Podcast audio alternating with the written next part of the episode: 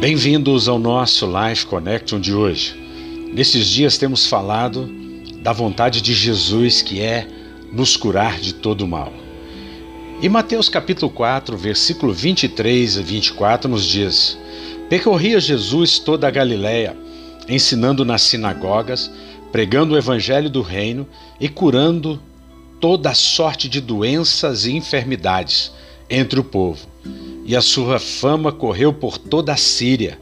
Trouxeram-lhe então todos os doentes, acometidos de várias enfermidades e tormentos, endemoniados, lunáticos e paralíticos, e ele os curou. Esse é o coração de Jesus: ensinar, pregar o evangelho do reino, mostrar que o reino já chegou e que ele está entre nós, e que quando o reino chega, há sinais, há maravilhas, há prodígios, doenças, enfermidades são curadas por causa do nome de Jesus.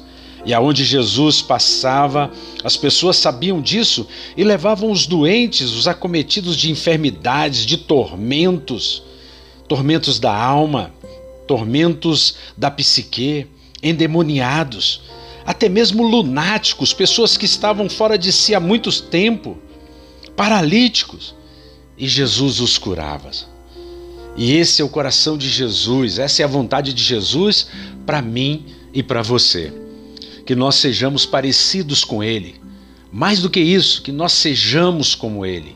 Porque a Bíblia nos diz: porque assim como Ele é, nós somos neste mundo. Portanto, se Jesus andou fazendo o bem sem olhar a quem, diria alguém, nós devemos fazer a mesma coisa. Devemos fazer o bem em manifestação do amor e da graça de Jesus. Que você pense nisso e faça isso. Em o nome de Jesus. Um beijo grande no coração. Até o nosso próximo encontro.